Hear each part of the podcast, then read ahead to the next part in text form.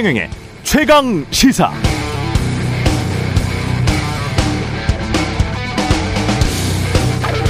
네, 이번 주 미국 언론의 가장 큰 이슈 중 하나는 15만 명에 이르는 미 자동차 노조원들의 파업 애정 소식인데요.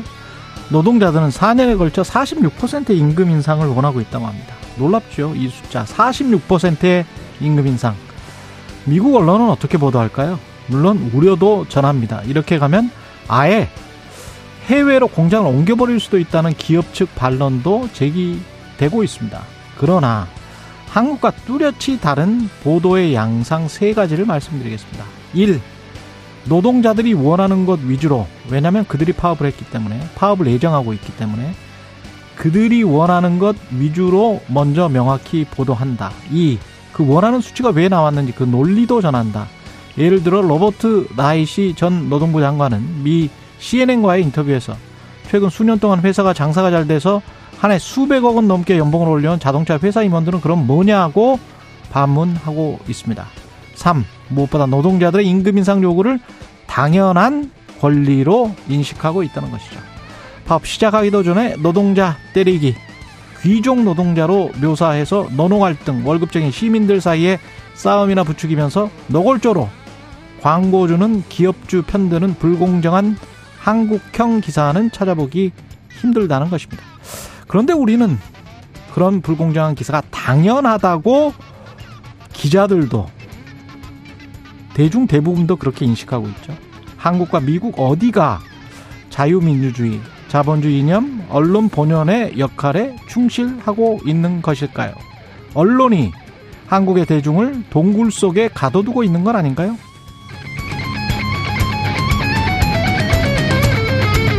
네, 안녕하십니까. 9월 13일 세상에 이익이 되는 방송 최경령의 최강시사 출발합니다. 저는 KBS 최경령 기자고요.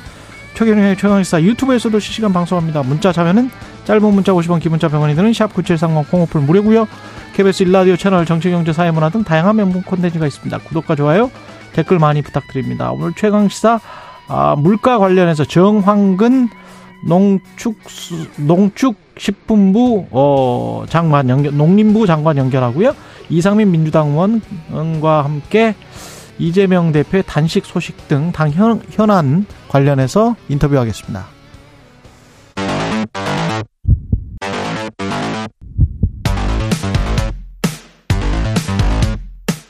오늘 아침 가장 뜨거운 뉴스 뉴스 unboxing 네, 뉴스 unboxing 시작합니다. 민동기 기자 김민하 평론가 나와 있습니다. 안녕하십니까? 안녕하세요. 예, 김정은 어, 북한의 김정은 위원장이 오늘 북러 정상회담을 할 것 같습니다. 그죠? 네. 근데 장소가 조금 바뀐 것 같습니다. 예. 어, 러시아 그 보스토치니 우주기지에서 정상회담을 할 것이다. 언론들이 이렇게 보도를 하고 있는데요. 어, 우주기지에서? 네. 예. 이 블라디보스토크로부터 북쪽으로 한 1,500km 떨어진 곳이고요. 우주기지라는 점이 상당히 상징적인 그런 장소인 것 같습니다. 일단 무기 거래하고 군사 기술 협력이 주된 의제로 일단 예상이 되고 있는데요. 어, 회담 장소를 미뤄봤을 때 아무래도 북한이 원하는 군사 정찰 위성 기술을 포함한 대륙간 탄도미사일 기술이라든가 핵 추진 잠수함 기술 등을 논의할 것으로 보이고요.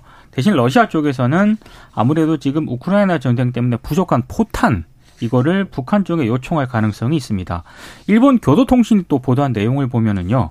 두 정상이 보스토니치 우주기지에서 회담한 다음에 인근의 군수산업 도시를 또 방문할 것이다라고 보도를 했거든요. 근데 여기에 수호위 전투기 생산 공장이 있고요. 잠수함 만드는 또 조선소도 있다라고 합니다. 아, 그렇군요. 예. 그러니까 여러 가지 상징적이네. 양국의 이해관계가 정확히 맞아떨어진 것으로 보이는데 또 어찌 됐든 만약에 정말로 러시아가 북한과 무기 거래를 하게 되면 아, 무기 거래 자체가 모든 유엔 안보리의 제재 결의 위반 사항입니다. 그렇죠. 예, 그런데 러시아 쪽에서는 이런 국제 사회라든가 미국의 경고에는 관심이 없다라는 점을 분명히 밝혔고요. 이 관심이 없다라는 표현은 아, 크렘린 대변인이 직접 밝힌 그런 내용이고요. 우리에게 중요한 것은 미국의 경고가 아니라 양국의 이익이다. 이런 입장을 내놓았습니다. 지금 이제 언론에 나온 이제 이 김정은 국무위원장이 대동한 이런 북한 측 인사들을 봐도 뭘 원하고 뭘 이제 협상할 건지가 이제 분명해 보이는 게 같이 간 사람들 중에 예를 들면은 무슨 뭐, 어, 이 외교 사령탑이라고 할 수 있는 최선의 외무상 등이 포함된 건 당연한 것인데 군서열 1위, 2위가 다 포함이 돼 있고요. 군서열 1, 2위가 그렇습니다. 예. 그리고 이제 뭐, 어, 특별히 이제 군소공업부장도 동행을 했는데 북한 군수산업을 총괄하는 자리이기 때문에 이것도 이제 결국은 무기 거래와 관련된 것일 거고 그 다음에 특별히 또 이런 뭐 핵추진 잠수함이라든가 이런 거 관련한 인사들도 다 포함이 되어 있거든요. 과학교육 분야 담당이라든지 뭐 이런 사람들이 다 포함이 되어 있기 때문에 그래서 위성이라든가 핵추진 잠수함이라든가 이런 걸 원하는 거다. 이것도 이제 명확해 보입니다. 그래서 이런 것들을 만약에 거래를 하게 되면 지금 말씀하신 것처럼 국제사회의 제재나 이런 것들이 불가피한 건데 그러다 보니까 우리 정부도 여기에 대해서는 어, 이 러시아에 대해서 안보리 상임이사국으로서의 어떤 그런 역할을 충실히 해라라고 경고를 하고 있는데 실제로 이제 이러한 국면이 어떻게 진행이 될 거냐에 있어서는 동아시아에 이제 여러 가지 군사적 압력이나 이런 것들이 높아져 가는 과정으로 이제 작용을 하겠죠. 그러니까 이사 이 북한 러시아가 뭘 하면 우리도 뭘 해야 될 것이고 이 그리고 한미일이 또 뭘 해야 될 것이고 이런 식으로 계속 이제 이, 이 압박이 가중되는 상황이 되지 않겠습니까? 그렇죠. 그런 점이 앞으로는 상당히 우려가 될 것이다. 라는 전망인 것입니다. 어제 김준영 교수와의 인터뷰에서는 한국 언론이 지금 제기하고 있는 이런 식으로는 안 갈 것이다 이런 이야기를 하더라고요. 네.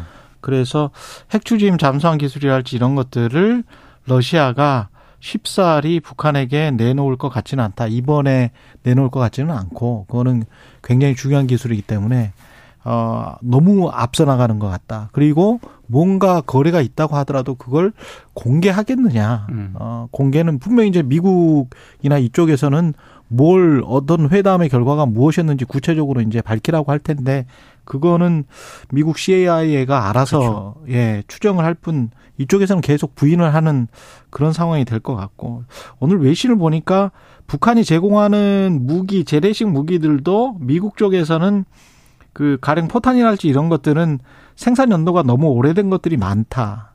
그리고 신형 무기들 같은 경우는 북한 자체로도 생산량이 충분하지가 않다.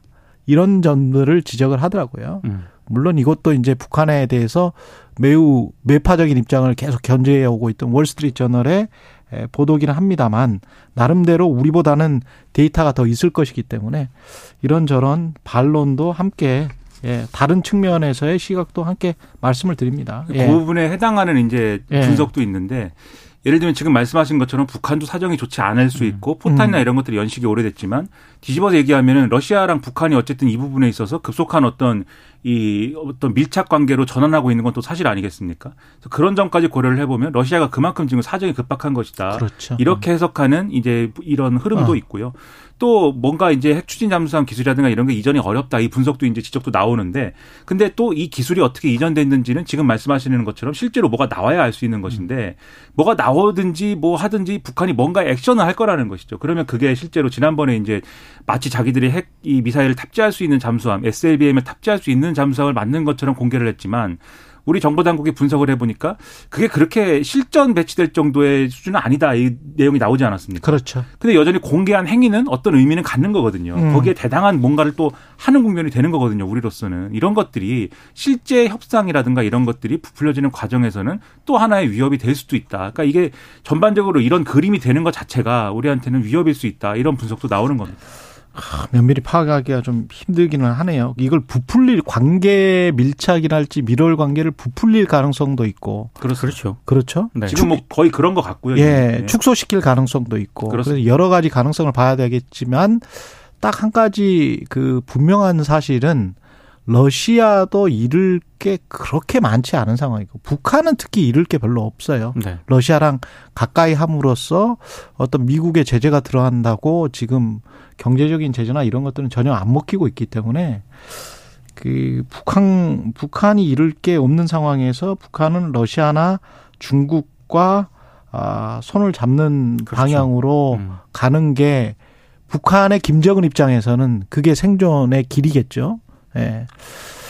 아, 뭐 평화회담이나 이런 거는 뭐 아, 당분간 뭐, 어려울 것 같습니다. 그렇죠. 네. 예, 그냥 뭐, 뭐, 없는 거네요. 지난번에도 예. 말씀드렸는데 북한 러시아가 가까워지면 사실 중국 입장에서 좀 곤란한 부분도 있어요. 곤란한 게 있어요. 그래서 예. 역으로 얘기하면은 이런 밀착 관계에서 예를 들면 레버리지가 북한이 생- 확보를 하게 된다면 중국하고 관계가를 또 가는 쪽으로 이제 바꿀 수도 있는 그렇지, 것이죠. 그렇지. 그래서 그런 것까지 다 고려를 하면은 예. 우리한테는 좋은 건 없다. 사실 네. 북한하고 러시아는 더 이상 잃을 게 없는 그런 상황이잖아요. 그렇죠. 하지만 중국은 잃을 게 많습니다. 아, 중국은 잃을 게 많기 굉장히 때문에. 잃을 게 많습니다. 그래서 지금 어정쩡한 스탠스를 취하고 있는 것 같고요. 미국 상무부 부장관이 다음 주에 방한해서 이 무기 거래 관련해서 대응 논의를 할 것 같고 거기에서 좀 더 많은 정보가 오고 갈 것 같습니다. 네, 예. 이때 여러 가지 목적이 있는 것 같습니다. 일단 뭐 중국 러시아에 대한 수출 통제 강화 방안을 논의를 하겠다. 이제 이게 이제 대외적인 이유인데요. 아무래도 이제 우크라이나를 침공한 러시아가 수출 통제를 피해서 전쟁에 쓰이는 기술 물품 이거를 지금 북한을 통해 확보한다. 이게 이제 외신들하고 국내 언론들의 보도지 않습니까? 그러니까 이걸 한미 양국이 막겠다. 이제 이런 이제 미션 하나 이제 밝힌 것으로 보이고요.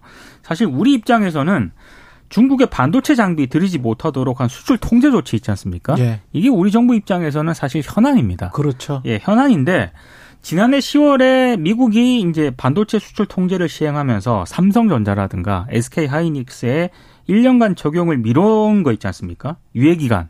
반도체 장비 유예 기간. 네. 예. 요거를 연장을 해야 되는 게 우리 입장에서는 굉장히 현안인데 예, 상무부 부장관이 기자들에게 살짝 얘기를 한 게 있거든요. 예. 분위기가 좋지는 않습니다. 그러니까 어, 한마디로 이제 좀 우리 기업들은 음. 해마다 이렇게 에, 기간이라든가 품목을 요거를 심사받지 않고 좀 포괄적으로 좀 유예가 가능하겠느냐. 요거, 요거를 좀 미국 정부가 좀 해달라라고 기업들이 요구를 하고 있잖아요. 예. 근데 이 부분을 물었는데 아, 그 부분에 대해서는 정확히 말씀드리기가 어렵다. 이렇게 얘기를 했거든요. 이게 무슨 자유무역이야. 저 지금 이제 이게 와가지고 무슨 자유무역이냐고. 자유무역 주창한 나라가 미국 아니에요? 그래가지고 그렇죠. 한 4, 50년 우리가 살았던 거 아니야. 나는 그 이념에 아직까지도 그 이념이 맞다라고 생각하는 사람인데 이거 뭐 어떻게 하자는 거예요, 그러면? 그러니까 이 상무부 부장관이 와가지고 이제 네. 뭘 하느냐에 대해서 지금 말씀하신 것처럼 우리 언론은 어, 뭐 이런 상황이다 보니까 대러시아 이제 수출 물, 어, 물자와 관련해서 관련한 협의가 우선이다라고 하는데 미국의 속내는 그것도 있지만 지금 말씀하신 중국이 핵심인 중국이죠, 것 같아요. 중국. 왜냐하면 그렇죠. 예. 이미 익히 보셨겠지만 최근에 중국의 이제 허웨이가 무슨 뭐 스마트폰을 만들었는데 거기 이제 칠라노 공정을 통해서 생산한 그렇죠. 반도체가 들어가 있다고 그래서 논란이 큰 거지 않습니까? 아니 근데 사실 메모리 반도체 가지고 무슨 국가안보랑 상관이 있습니까? 그렇기도 하고 CPU나 뭐 이런 거라면 내 모르겠는데 그렇죠. 음. 메모리 반도체 우리가 만드는 메모리 반도체 가지고 자꾸 이렇게 그거는 참 그건 요 이제 스마트폰에서 네. 이제 뭐 SK 하이닉스 뭐 메모리 반도체가 있다더라 이런 것도 있는데 예. 일단 칠라노 공정이 그러면 중국에서 가능하다라는 것은 그건 시스템 반도체도 마찬가지일 거라는 그렇죠. 얘기가 되거든요. 근데 네. 그거는 미국은 그걸 막고 싶어서 지금까지 뭐 일정 이상은 저 첨단 반도체 생산과 관련돼서는 우리는 이 중국에 대해서 협조하는 미국 기업들에게 대해서는 그거 봐주지 않는다 이런 거였는데 그걸 못하게 하겠다 이런 거였는데 그러한 협력이 없이도 어쨌든 칠라노를 자체 생산할 수 있다고 하면 뭐 미국 입장에서 반도체 수출 통제하고 이런 것들이 안 먹히고 있다는 얘기가 되지 않습니까? 어, 일본에서 우리 그 수출 규제했을 때 우리 불화수소를 1년도 안 돼서 만들어 버렸잖아. 그렇죠. 그렇죠. 예. 그런 것처럼 그런 건데 다만 여기도 이제 기술적으로 들어가면은 그게 사실 칠라노 공정을 억지로 뭐 할 수는 있지만 그게 다른 나라가 하는 것만큼의 수익성은 아니다 뭐 이런 분석도 나오고 하는데 어쨌든 미국 입장에서는 자신들의 대중국 정책이 안 먹힌다. 라는 감정을 가질 수밖에 없는 것이기 때문에 뭔가를 또 해야 되는 거죠. 그래서 뭔가를 해야 되는 입장에서 한국의 반도체 업계가 우리 좀 중국에 대해서 어 예를 들면은 지금 말씀하신 것처럼 수출 통제나 이런 것들을 좀 좀 봐주십시오라고 하면은 그걸 또 쉽게 그럽시다 하기가 어려운 조건에 지금 있다라는 것이기 때문에 오히려 이 부분과 관련돼서 우리의 어떤 오히려 미국의 대중국 어떤 정책에 대해서 우리의 협력을 더 강화하고 뭐 이런 쪽으로 그러니까 우리를 좀 더 압박하고 우리에게 좀 더 손해를 안겨야 되는 뭐 그런 얘기 하려는 거 아니냐 이런 의심이 지금 드는 거거든요. 말은 동맹 동맹 그러는데 와서 하는 거는 굉장히 우리 정부 압박하는 것밖에 없는 것 같아요. 아니 근데 미국 사람들이 본인들 법률 안에 있는 이상한 문구 그 본인들 지적재산권과 관련해서 그거를 무역에 적용하나 하기 시작한 거잖아요. 그렇죠. 지금 한 몇 년 전부터. 근데 그게 과연 불공정 아니 공정한 무역인지에 관해서는 사실은 좀 생각을 해봐야 돼요. 그거 찾아내 가지고 우리의 그 반도체는 사실 어 미국에서 만든 것이고 반도체 장비도 그러니까 그것과 관련해서 조금이라도 조금이라도 튀겼으면 그러면 우리 허락을 다 받아야 된다는 논리는 겁니다. 이게 무역을 할 때. 그 이런 식으로 따지면 그러면 온갖 바이오랄지 뭐 뭐 다 맘대로 할 수 있다는 그렇죠. 이야기거든요. 네. 다 미국 허락받고 하라는 얘기입니다. 그, 그러면 과학기술 우리가 처음에 종이 만들고 이런 거 텍스트 만들고 그건 뭐 체륜이랄지 우리 뭐 직지심경이랄지 뭐 이런 거부터 뭐 가, 가야 되는 겁니까? 금속, 아니, 나오고 뭐 직지신경 넘어간 거 아니에요? 넘어간 거 넘어간 겁니까? 팔만 대장경 아니, 나오고 아니 조금 좀 무리하다. 많이 무리한 것 예. 예. 무리하다. 과거에 했던 대로 좀 해줬으면 좋겠다. 이건 좀 무리한 조항들 끄집어내서 전반적으로 보편적으로 세계 무역에 적용하려고 하고 특히 한국이 타격을 많이 입고 있는 아니 상황이 좀 동맹인데 진짜 동맹 봐주는 거 없네요, 네. 진짜. 예. 환율이라도 봐주든지, 예, 뭘 좀 통화 수합이라도 해주든지. 아휴, 오늘 오전 7시 20분 강원 고성군 평지 지역에 호우경보 발효됐고요. 기상 상황 계속 체크하시고 차량 운행 주의하시기 바랍니다. 침수 위험이 있는 지역 접근하지 마시고요. 이종섭 국방부 장관은 사의를 표명했는데 이거는 뭐 어, 시점이 그냥 굉장히 빠르네요. 그러니까 어제 예. 용산 대통령실에서 윤석열 대통령이 주재한 국무회의에 참석을 했거든요. 예. 어, 아마 그 전에 이제 일단 사의 표명을 한 것으로 보이고요. 어제 오후에는 뭐 충남 계룡대라든가 이런 데를 돌면서 장병들에게 고별 인사를 전했다라고 합니다. 아무래도 그러니까 왜 갑자기 사의를 표명을 했을까? 민주당이 탄핵 소추를 추진하겠다라는 입장을 내놓았잖아요. 그래서 이것 때문인 것으로 일단 해석이 되고 있습니다. 왜냐하면 탄핵 소추안이 국회를 통과하게 되면 헌법재판소 결론이 나올 때까지 이종섭 장관의 직무는 정지가 되고요. 사퇴는 물론이고 해임도 불가능하기 때문인데 아마 요걸 좀 미리 막겠다. 그래서 선제사이다 뭐 이런 언론들이 해석을 좀 하고 있습니다. 근데 한쪽에서는 결국에는 이번 사건의 핵심은 해병대 최상병 사건 수사 외압 논란 아니겠습니까? 근데 이종섭 장관도 그렇고 지금 대통령실에 있는 임종득 국가안보실 2차장 임기훈 국방비서관의 교체도 사실상 기정사실로 지금 받아들여지는 그런 분위기거든요. 왜 이렇게 빨리 사의를 표명하고 교체를 하려고 할까? 네. 이게 지금 의혹입니다. 그러니까 예. 공교롭게도 이 최상병 사건 수사 보고 라인에 있었던 인사들 아까 임종덕 국가안보실 2차장, 임기훈 국방비서관 그리고 이종석 국방부 장관 이 세 사람 모두 한꺼번에 이제 물갈이가 된다는 그런 얘기인데 그래서 꼬리 자르기 아니냐 이런 비판도 나오고 있습니다. 이거 특검을 추진하더라도 대통령이 또 거부권 행사하면 특검도 못 하는 거죠. 뭐 그죠. 특검을 거부권 행사하고 뭐 네. 그런 일들이 뭐 형식적으로 가능할 수 있겠는데 국정조사에서도 지금 현직이 아니니까 그렇게 그렇죠. 되면 예. 근데 이 사의를 밝혔다 그러니까 이 맥락이 뭐, 뭔가에 대해서 지금 말씀하신 그런 맥락인 게 훨씬 더 분명하지 않느냐 싶은 게 그러니까 지금 말씀하신 국가안보실 2차장하고 국방비서관하고 다 교체된다는 얘기는 이미 훨씬 이전에 나온 것이고 이, 이 보도를 통해서 다 알려진 사실이고 그다음에 이 이종석 국방부 장관은 교체 대상이고 후임은 신원식 의원이다라는 것도 이 자리에서도 몇 번을 말씀드리고 그것도 이미 기정사실화된 사안이었습니다. 네. 근데 이제 단지 교체하려면 왜 교체하는 거냐에 대한 설명이 필요한데 그렇죠. 이 시기에 이런 방식으로 국방 라인을 다 국방 안보 라인을 교체한다는 거에 대해서는 지금 말씀하신 대로 해병대 그 사건 때문에 뭐 그게 꼬리 자르기든지 어떤 것이든지 아니면 여당 일각에서는 지금 불만도 있다고 하거든요. 이종섭 장관이 그런 어떤 부적절한 처신 때문에 오히려 지금 정권에 어떤 여러 가지 부담을 안기고 있는데 바꿔야 되는 거 아니냐 이런 얘기도 있다는 거거든요. 근데 그렇게 교체를 했을 때는 그 사실을 인정하는 것처럼 돼버리지 않습니까? 그러니까 이종섭 장관의 부적절한 처신인지 그때 대통령실에서 또는 대통령이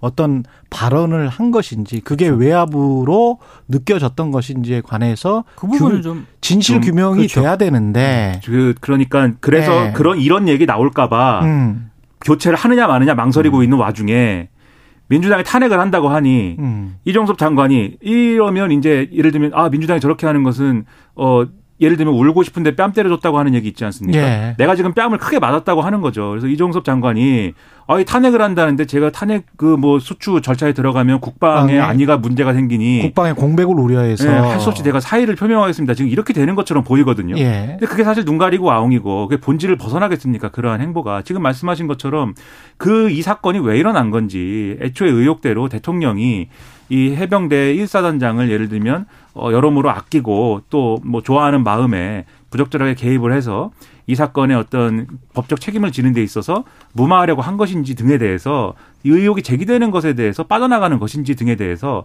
앞으로 계속해서 추적해 볼 수밖에 없는 그런 사정인 거죠. 이, 이 상황은. 이건 단순한 이거는 법적인 의혹이기 때문에 그렇죠. 정치적인 의혹이 아니고 법적인 의혹이기 때문에 굉장히 큰 겁니다 사안이. 예. 그리고 국방부 장관 본인이 결재를 했습니다. 그렇죠. 예, 결재를 하고 나서 여러 가지 일이 지금 있는 것 같은데 예, 밝혀지지 그런, 않고 있습니다. 그런 얘기를 하면은 명확하게 답을 하지 않고 그냥 멋있게 탄핵을 당하면 국방이 문제가 생기기 때문에 사의를 표명한다. 제가 볼 때는 정직하지 않은 태도거든요. 그 이전에 음. 다 보도가 됐는데 왜 이렇게 하는지 모르겠고 후임이 신원식 의원인 것도 저는 잘 이해가 안 됩니다. 그렇죠. 왜냐하면은 그동안 너무 극단적인 발언 그리고 음모론에 가까운 어떤 주장들 예를 들면 지난번에 잼버리가 엉망이 되고 했을 때 전북연맹이 이 화장실에서 성, 성추행 사건 이 일어났다고 해서 이제 퇴소를 하잖아요. 예. 그때 신원식 의원이 어떻게 주장했냐면은 이게 민주당까지 다 결합이 된 어떤 음모이다. 잼버리 사태를 반 국가적인 어떤 행위를 통해 가지고 망신을 주려는 거다. 이런 주장도 막 한 인물이거든요. 그런 인물이 국방부 장관이 되면은 국방이 잘 운영이 되는 겁니까? 그러니까 적적 적절한 인물인지도 모르겠고 네. 또 같이 언급되는 개각 대상 중에 문체부 장관, 여가부 장관 있잖아요. 여가부 네. 장관 후임은 김행 전 비대위원이 유력하고 문체부 장관 후보자로 유인촌 특보가 유력하고 유인촌? 그렇습니다. 네. 그 유인촌? 이분들 다 어쨌든 네. 뭔가 강경파 입장인 거잖아요. 그러니까 그렇죠. 모든 장관을 다 강경파, 전사 이미지로 채우면 그 강경파라기보다는 뭐 유인촌 장관 같은 경우는 이명박 정부 때 굉장히 무리를 일으켰던 네. 장관을 하면서 네. 그리고 김행 같은 경우는 강경파 친윤 그냥 대표적인 친윤. 제가 강경파라고 네. 얘기하는 거는 네. 그런 개파 구분이라기보다는 방송에 나와서 하는 어떤 그런 주장이라든가 네. 이런 것들 종합해 봤을 때 국정을 위해서 예를 들면 원, 원활하게 다른 부처와 협의를 한다든지 또는 야당을 뭐 설득을 한다든지 이런 아, 데 쓰이는. 이런 데 쓰이는 칼이 아니다. 이 칼들은 아. 싸우는 칼이지. 그러면 네. 국정을 다 이렇게 싸우고 전쟁 치르듯이 하는 방식으로 제대로 운영이 될 수 있을까라는 의심을 들게 하는 이런 인사거든요. 이런 방향이 맞는지에 대해서 재고가 필요하다는 겁니다. 대통령을 위한 어떤 전사, 그렇죠. 사 그렇죠. 이 사람들이 전면에 배치되고 있는 것이 아니냐. 실제로 윤석열 대통령이 예. 국무위원들 좀 나가서 싸우라 이런 취지의 발언을 했었죠? 했기 예. 때문에 예. 앞으로 이제 개각이라든가 이런 것도 상당히 아까 김민하 평론가가 얘기한 강경파들이 음, 많이 좀 그 맥락일 수 있겠네요. 네. 예, 여기까지 하겠습니다. 뉴스 unboxing 민동기 기자 김민하 평론가였습니다. 고맙습니다. 고맙습니다. 고맙습니다. KBS 1라디오 최경영의 최강시사 듣고 계신 지금 시각 7시 42분입니다. 오늘 하루 이슈의 중심. 당신의 아침을 책임지는 직격 인터뷰. 여러분은 지금 KBS 1라디오 최경영의 최강 시사와 함께하고 계십니다. 네, 추석 앞두고 물가가 약간 들썩입니다. 정황근 어, 농림축산식품부 장관 연결돼 있습니다. 안녕하세요, 장관님. 네, 안녕하세요, 최 기자님. 예. 예, 예. 인도네시아 갔다 오셨죠? 네, 이번에 그 아세안 정상회 후에 예. 대통령께서 이제 공식 방문이 있었거든요. 예, 예. 인도네시아. 예. 그때 이제 우리 농업 분야도 현안이 있어서 그때 저, 저, 갔습니다. 예. 현, 현안이 뭐였습니까? 농업 분야는? 그러니까 이제 인도네시아가 아시는 것처럼 뭐 인구도 세계 4위고 그렇죠. 자원도 많고 아주 대국이거든요. 그렇죠. 그래서 이제 우리나라가 수도 이전이라든가 뭐 전기차, 배터리 협력하는 게 상당히 많은데 아. 우리 농업 분야도 네. 여기가 이제 세계 최대 무슬림 국가잖아요. 그렇죠. 그러니까 우리 그 할랄 food, 할랄 식품에서는 제일 큰 시장이고. 네. 그래서 이제 그 관련해서 MOU가 있었고 또 하나는 이 나라가 우리한테 원하는 게 농업 기계화. 농업 기계화. 네, 네. 워낙 여기 여긴 뭐 농경지가 우리나라 40배 정도 되는 큰 그렇겠죠. 나라니까. 네. 그다음에 이제 농업 인프라의 여러 가지 기술이 있는데 그 기술 협력을 우리한테 많이 원해요. 예. 그렇겠죠. 그래서 이번에 예. 갔었고 특히 할랄 식품은 이 사람들이 내년 10월부터 자국 내로 들어오는 즉 수입되는 모든 식품 음료에 대해서는 할랄 인증을 받도록 법을 아, 통과시켜 놨어요. 그렇군요. 그 얘기는 무슨 얘기냐면 우리가 라면 수출한다 그러면 그냥 지금은 갈 수 있었는데 예. 내년부터는 이게 할랄 식품이라서 공식 인증을 받아야만 수출할 수 있어요. 그렇군요. 예. 그런데 이제 기업 입장에서 그걸 일일이 가서 받으려면 시간도 많이 들고 어. 비용도 많이 들고 굉장히 어렵거든요. 예, 예.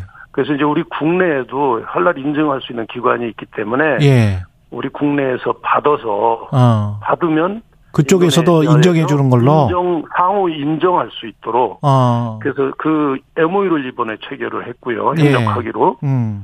두 번째는 이제 농업 기계화하고 뭐 인력 양성 농업 인프라 관련해서 기술 협력 MOU를 맺었는데 앞으로 예를 들면 우리 농기계 수출이라든가 예. 아니면 기업들이 가서 거기 조립 공장 같은 거 만들고 하면 그 진출하는데 굉장히 도움을 많이 받을 거예요. 예. 그리고 또잘 하나는 됐으면 좋겠습니다. 예. 자카르타가 이 인구가 천만이나 돼요. 우리 저 서울하고 비슷한 규모인데 예. 1년에 10cm 정도씩 이게 가라앉고 있어요. 침하되고 있어요. 아, 그렇습니까? 예. 예. 그래서 이 사람들이 그 자카르타 그 해안가에 수도권 해안 종합개발 사업이라고 그래서 우리 새만금 방조제 같은 아. 방조제 만드는 걸 추진하고 있어요. 예. 그래서 이거 설계를 우리 농어촌 공사가 했고 음. 내부 사업하고 하는데 이게 사업이 본격화되면 이게 한 20조 정도 큰 사업이에요. 예. 그러니까 앞으로 아마 우리 기업들이 여기 진출할 수 있도록 예. 이번에 이제 MOU가 발전이 되면 그렇게 될 겁니다. 그 문자가 좀 하나 와, 있, 와 있는데 주부신 네네. 것 같아요. 조혜숙 님이 엊그제 마트 갔더니 작은 당근 하나가 3,000원, 당근 하나가 3,000원이더라고요. 뭐 이렇게 당근 하나가 3,000원. 깜짝 놀라서 못 샀어요. 시금치는 음. 무치면 한 번 먹을 정도 양이 7,000원. 네. 장관님 그 제발 밥상 물가 좀 잡아주세요. 이렇게 지금 조혜숙 님이 보내셨습니다. 네. 저희 지금 뭐 예. 가장 큰 현안입니다. 예. 대통령께서 어제 국무회의에서도 음. 우리 저 경제팀에서 열심히 하지만 특히 저 추석 물가 예. 관리 좀 철저히 해달라고 말씀 지시도 있었고요. 예. 그 물가가 지금 이제 작년 추석 이후로 쭉 안정세로 가다가 아시는 것처럼 금년에 기상재해가 사실 있을 때에는 다 있었거든요. 음.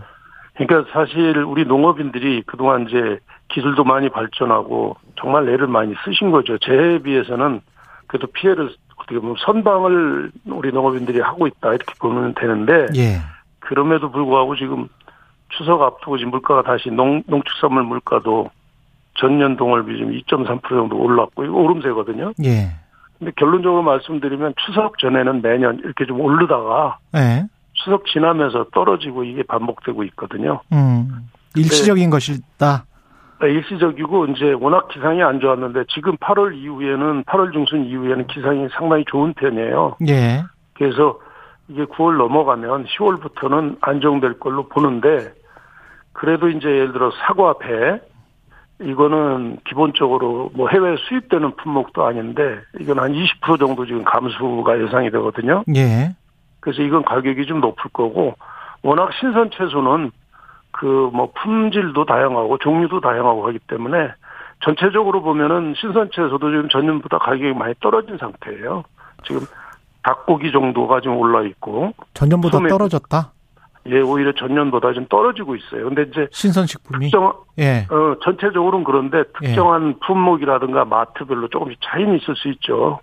그게 주부들이나 이런 입장에서는 왜 내가 먹, 먹는 것만 올랐지? 뭐 이렇게 생각하실 수도 있을 것 같아요. 그 지금 장관님 말씀에 많고. 동의를 네. 못하는 분들이 꽤 있을 것 같은데. 그래요, 맞아요. 예. 그리고 이제 이게 매일 이제 우리가 접하는 품목이 신선 채소거든요. 예. 그러다 보니까 이 체감 물가라고 그래서 본인들이 느끼는 게 있어요, 소비자들이. 예. 그게 통상 우리가 수치보다는 좀 높게 느껴집니다. 음. 저희도 저희도 사실은 마트 가면 똑같이 느끼고 있고요. 그렇죠. 근데 이제 우리가 조사하는 그 마트 뭐 이게 다 있거든요. 예. 객관적으로 조사하고 있는데 그 데이터 상으로는 오히려 전년보다는 좀 안정세인데 최근에 지난달보다는 좀 많이 오름세고요. 예. 그래서 정부가 어쨌든 여러 가지 지금 대책을 강구를 하고 있습니다. 예. 그 어떤 뭐 신선식품은 수입이 불가능하지만 또 환율이나 뭐 이런 것들 때문에 농산물도 수입 물가가 만만치 않아서 이거 잡기가 맞아요. 어떻습니까? 예. 예, 그렇죠. 예를 들어서- 사료도 그럴 거고.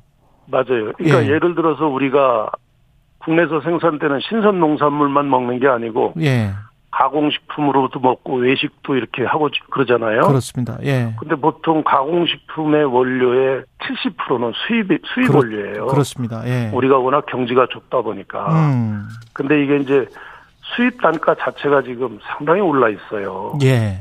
그러니까 국내만 물가가 우리는 사실은 선방하고 있는 거고 음, 유럽이나 미국 이런 데 보면은 우리보다 두 배 이렇게 다 올라 있거든요. 예.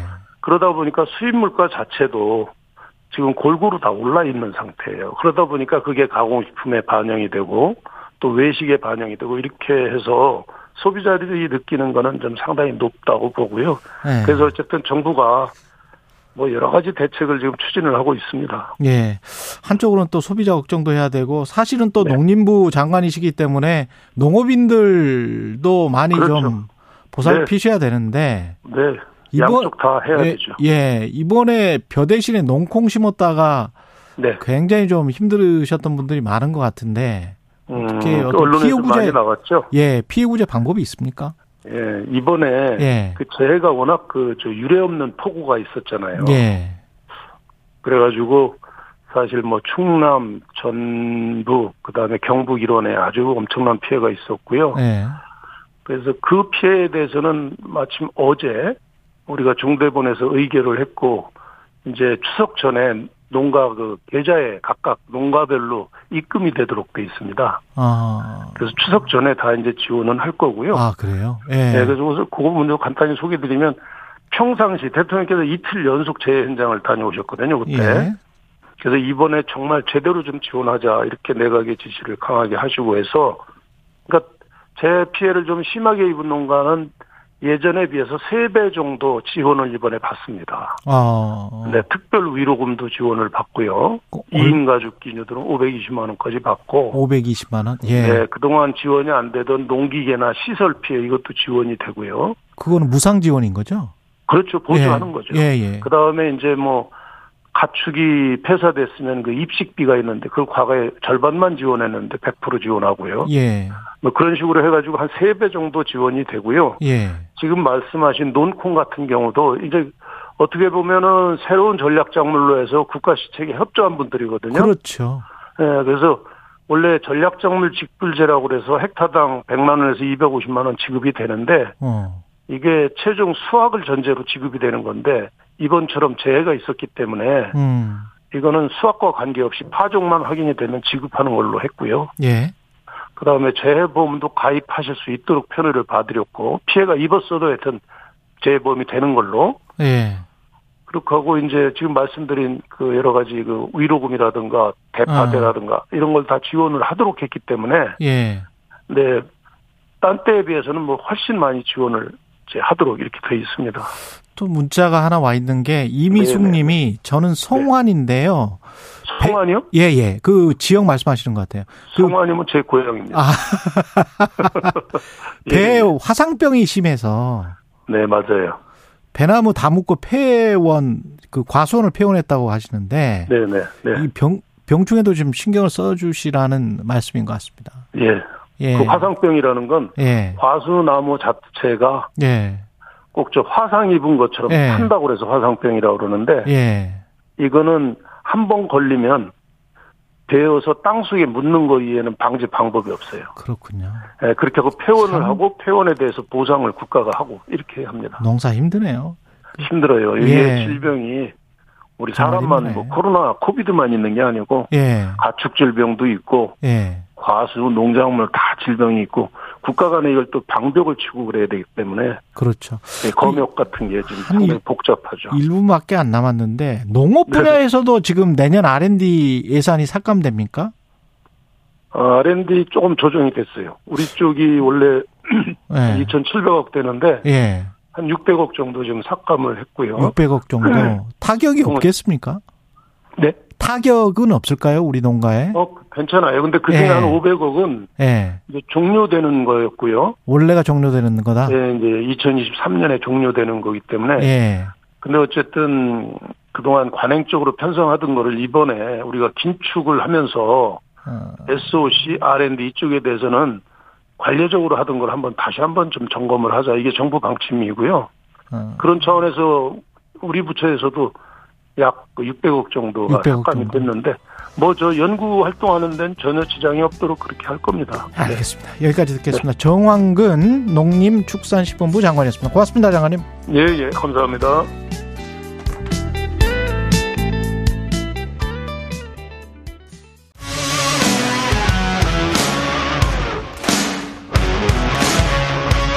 오늘 하루 이슈의 중심 최경영의 최강 시사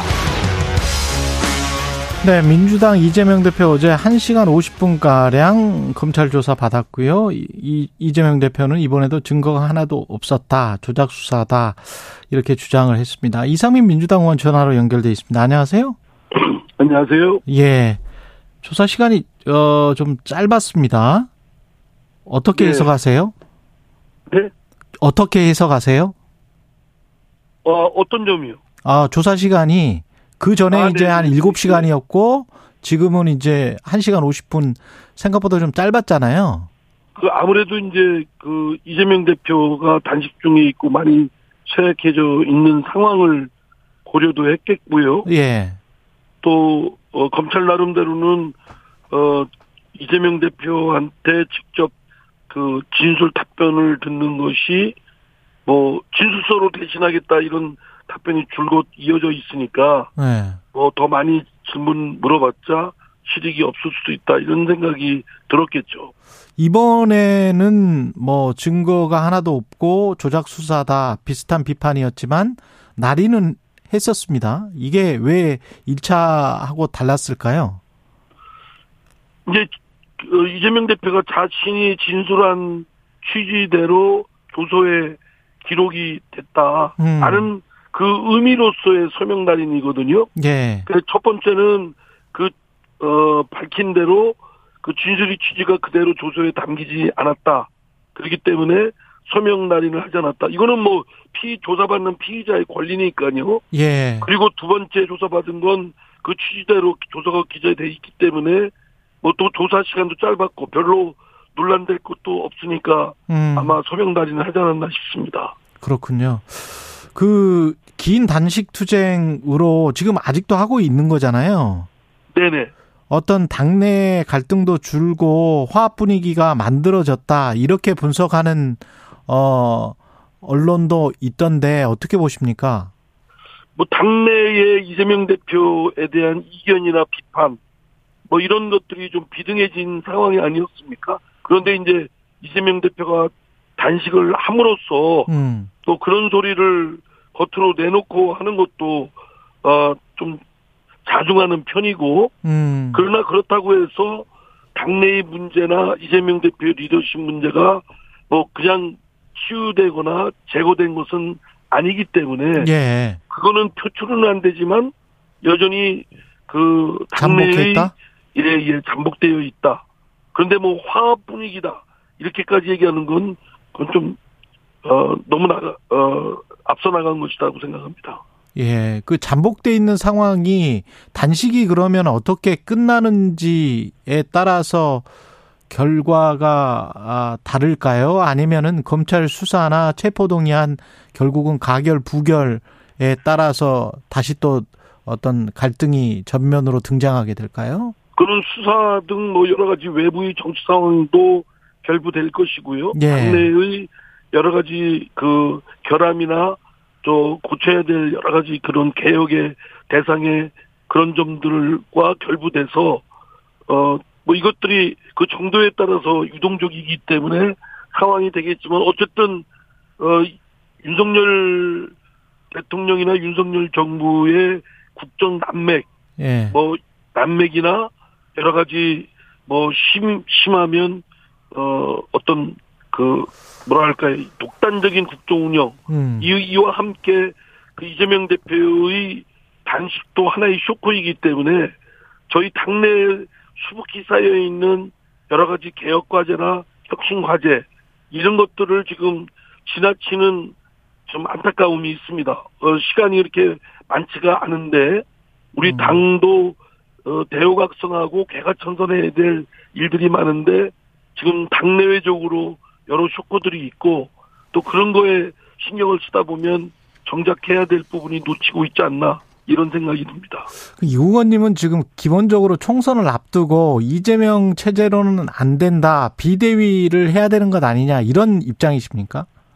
예, 그 입장은 변함이 없습니다. 예. 그래서 뭐 이재명 대표가 책임을 지라는 차원이 아니고 예. 이재명 대표가 여러 사법적 의혹에 연루돼 있고 휘말려 있으니까 당이 또 거기에 가만히 있을 수 없고 자칫 방탄 정당 또 부정적 이미지로 휩싸이고 예. 너 1인 정당 뭐 이렇게 바라보는 시야, 시각도 있으니까 예. 이를 차단시키기 위해서는 이재명 대표의 대표직 사퇴가 필요하다고 생각을 합니다만 예. 이제 뭐 당 이제 저 이재명 대표가 단식하고 있는데 어 대표직 물러나라고 할 수는 또 없으니까 예. 뭐 이런 것이 표면 아래로 수면 아래로 내려가 있긴 하지만 그렇다고 뭐 기존의 입장이라든가 당내의 이재명 대표의 리더십의 문제라든가 당내 여러 가지 같은 어뭐 강성 지지자들의 뭐 여러 가지 문제점이라든가 이런 것들이 그냥 지나치고 있어서 어 전혀 뭐 개선되지는 않고 있기 때문에 그 그런 점이 좀 걱정입니다. 그 비대위 체제로 가면 어떻게 개혁을 할 수 있나요? 어떤 방법으로 개혁을 해야 된다는 건가요? 민주당을? 글쎄 지금 뭐 이재명 대표가 단식 중에 있기 때문에 비대위 체제 운운하고 있는 건 좀 제가 좀 조심해야 될 것 같습니다. 아 그래요? 예, 아무래도 예.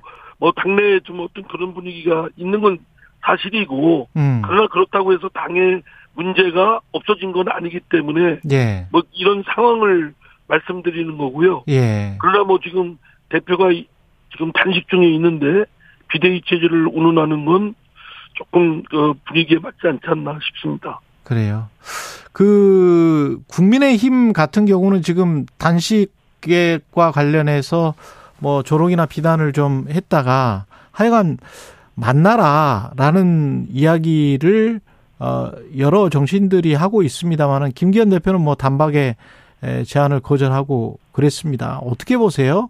여당의 태도는? 그러니까 이 리더십이 참 시원시원하고 캐도난 맛이 어쩌면 포용적이고 통큰 리더십을 너나 할 것 없이 잘 보여주지 못하고 있다. 너나 할 것 없이. 상대강 예. 싸움만 잘하면 그게 정치인으로서의 덕목을 보여주는 거라고 생각을 할지 모르지만 예. 지금은 문제를 풀고 국민들의 걱정을 덜어드리고 국민들한테 좀이라도 편안한 걸 제공하는 게 정치인들이 해야 될 소임이고 책무 아니겠습니까? 예. 그런 점에서 너나 할 거 없이 또 여야 할거 없이 반성할 점이 큰데요. 특히 국정을 끌고 가는 어, 윤석열 대통령이나 또 대통령실이나 또 여당이 좀 그 전국을 리드하고 개선하고 그 할 생각보다는 그냥 강대강의 그런 대치를 더 심화시키고 부채질을 하는 것 같아서 정말 저 안타깝고 좀 저 비판을 하지 않을 수가 없습니다. 어, 지금이라도 이재명 대표가 믿든 곧든 마음에 들든 안 들든 상대 파트너고 그거에 대해서 지금 저 인정하고 얘기는 시작을 해야 되지 않겠습니까? 그게 가장 큰 문제입니까? 이야기를 대화를 시작하지 않는다가 대통령과 그, 그러니까 집권당 대표의 이야기를 하지 않는 정도가 아니라 예. 아예 적으로 간주하고 그냥 총선까지 선거용으로 써먹겠다. 이 강대강의 대치를 통해서 자신들의 지지세만 결집하면 승산이 있다. 이렇게 착각을 하는 것 같아요. 그 착각이라고 생각하세요? 아, 국민들이 대다수가 열성 지지자들은 뭐 그거에 대해서 뭐 그 뜻에 따르겠지만 음. 대부분의 국민들은 그렇게 생각하겠습니까?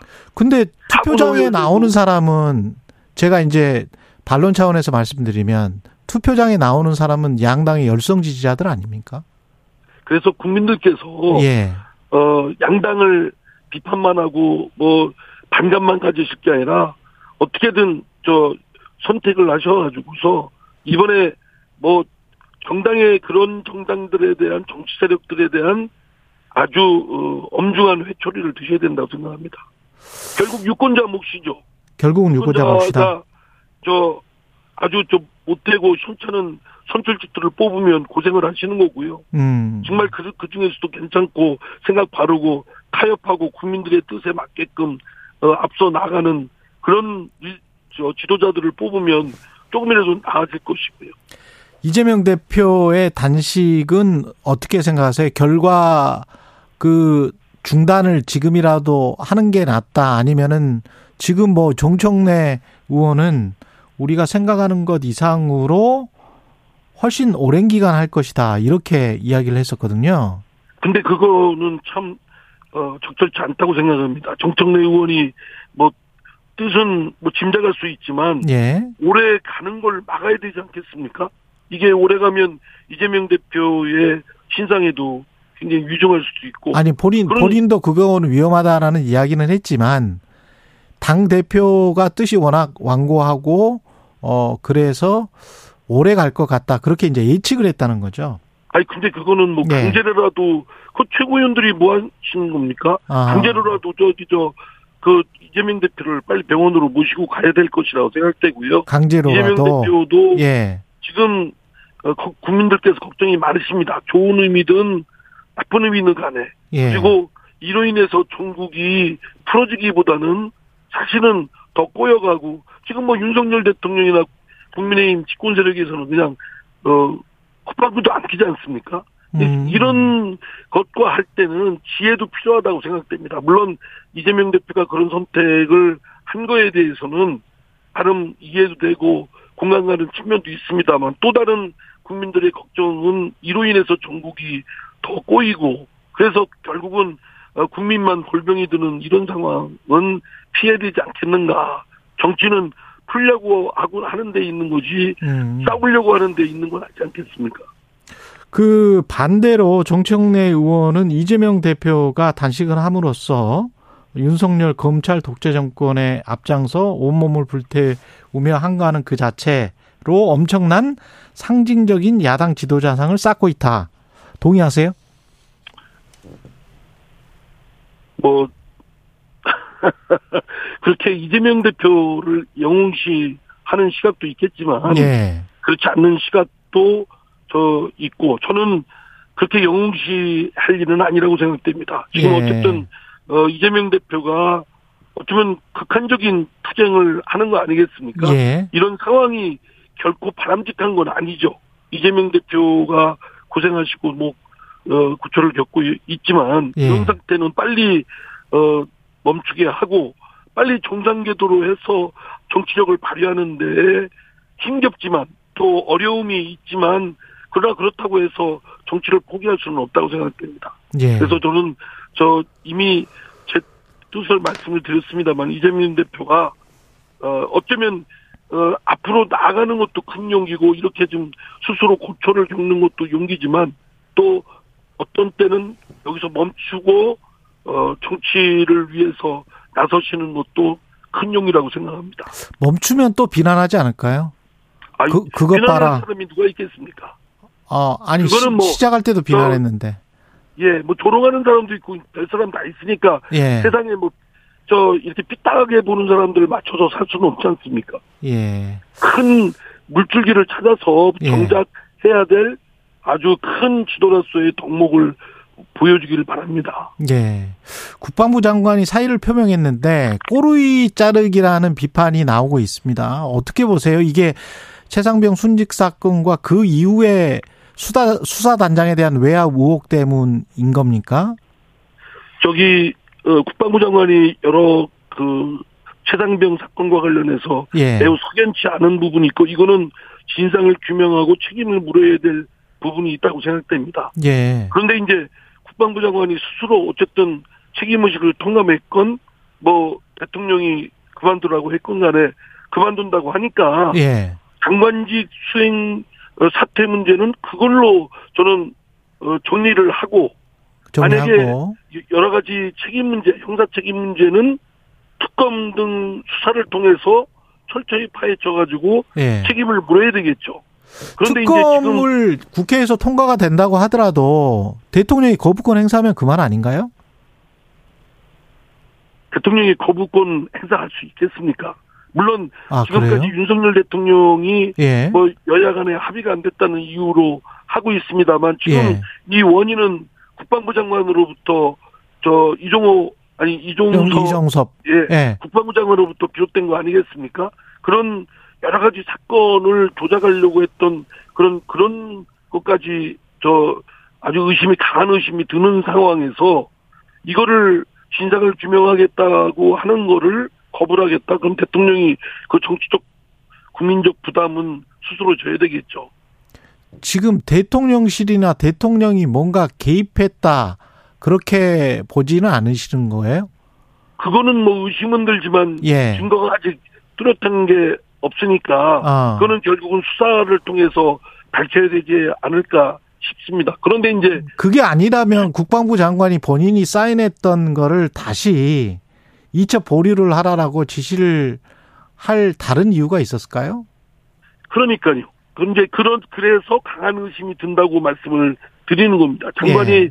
자신이 한 결재를 다시 번복해서 할 정도면 장관보다 높은 위치에서 했지 않았겠습니까? 음. 그러면 그 당연히 체계상 형식상 어 장관보다 위면 국무총리 아니면 대통령이겠죠.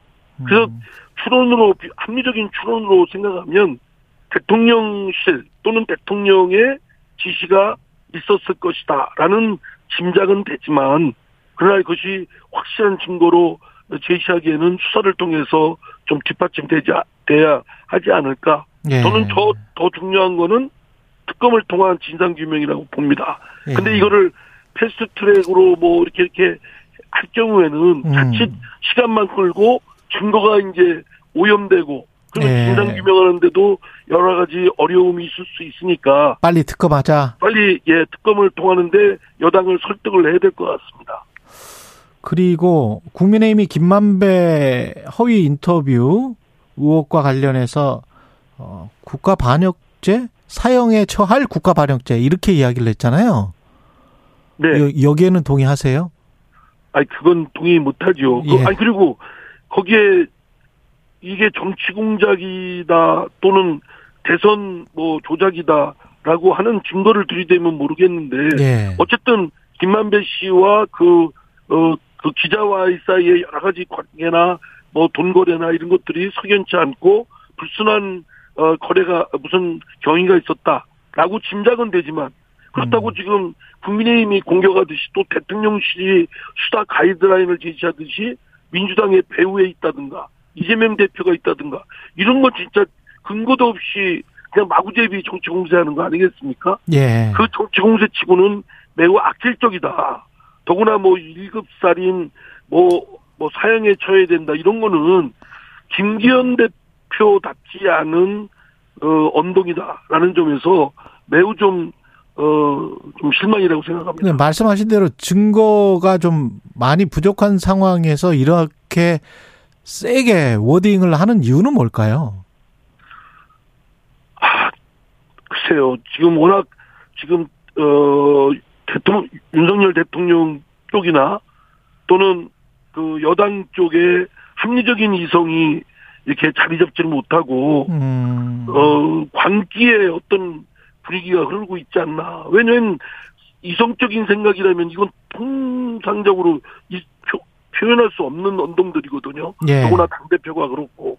그냥 극한적인 총선까지 극한적인 대치 정국을 만들어서 니편 내편 딱 편갈아 가지고 그걸로 승부 짓겠다 이런 작심을 한 거 아닌가. 그러니까 대통령도 저 대정무질문 국회에 가서 장관들 보고 힘써 싸우라.